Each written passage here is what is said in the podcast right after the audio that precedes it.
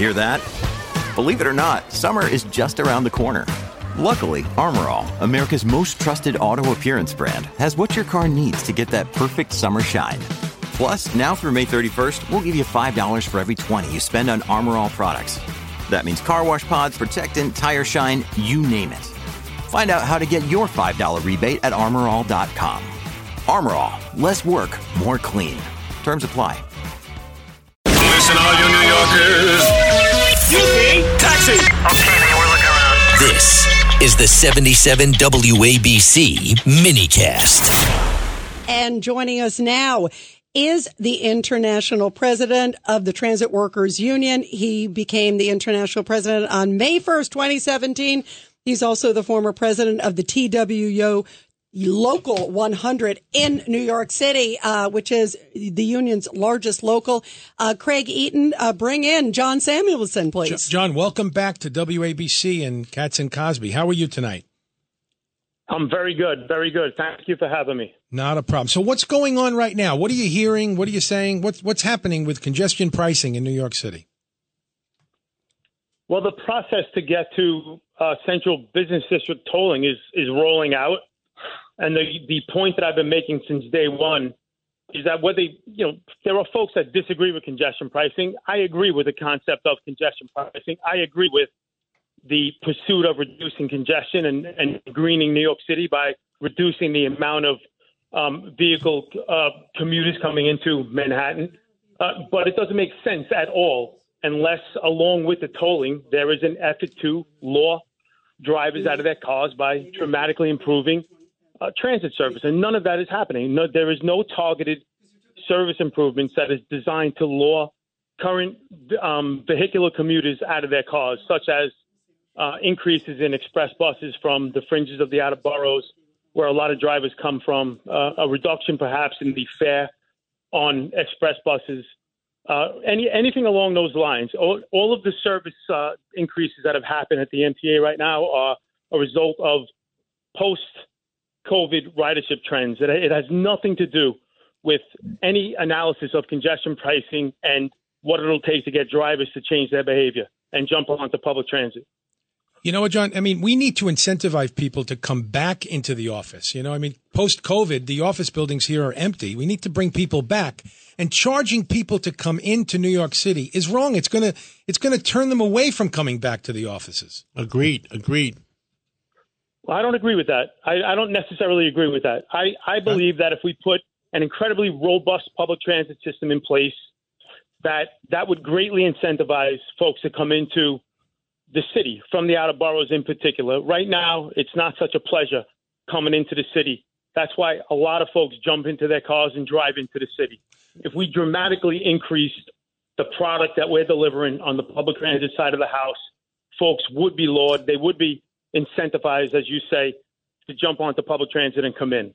John uh, John Catsimatidis here. What was the maximum amount of readership uh, uh, of uh, ridership that we had last week? The MTA advertised 4.1 million, and they didn't say if it was 4.1 million riders or 4.1 million paying riders.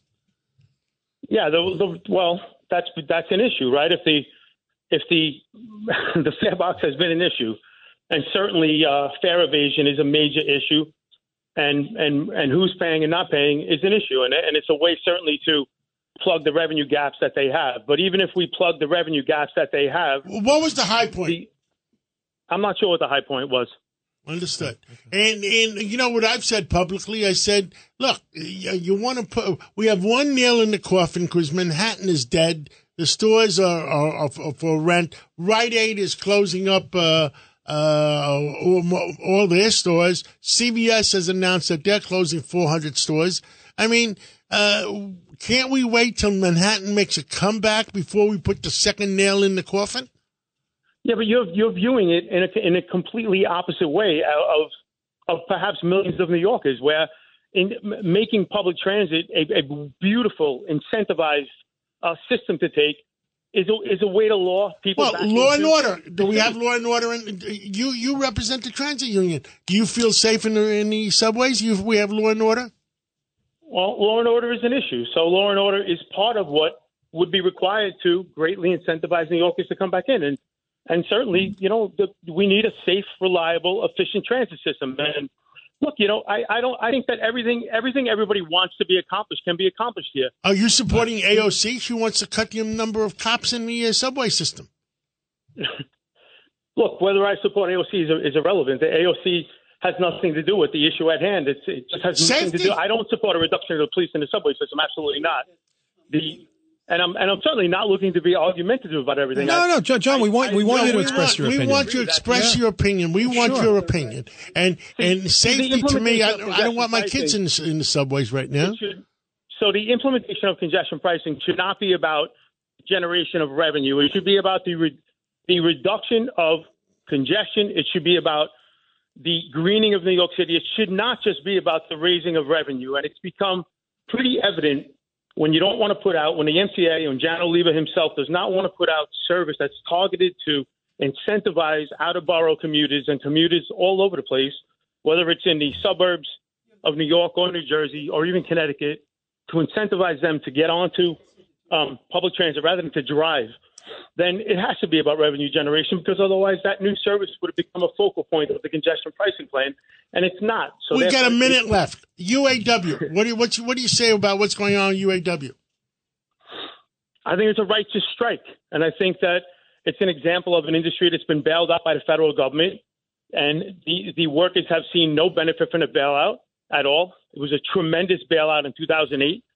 The federal government should have uh, put safeguards into that bailout to ensure that workers were treated um, well, admirably. Instead, the executives glommed up all of the gain when the industry rebounded, and I and this is a moment where the workers now are, are standing up and demanding that they actually um, gain part of the profit back that uh, been, been evident Now, since d- the rebound from the I- disaster of 2008. Do you realize, as a, a member of the unions, uh, that uh, if the government is try, are trying to force electric vehicles, and when they force the electric vehicles, the workforce will go down 30, 40% more.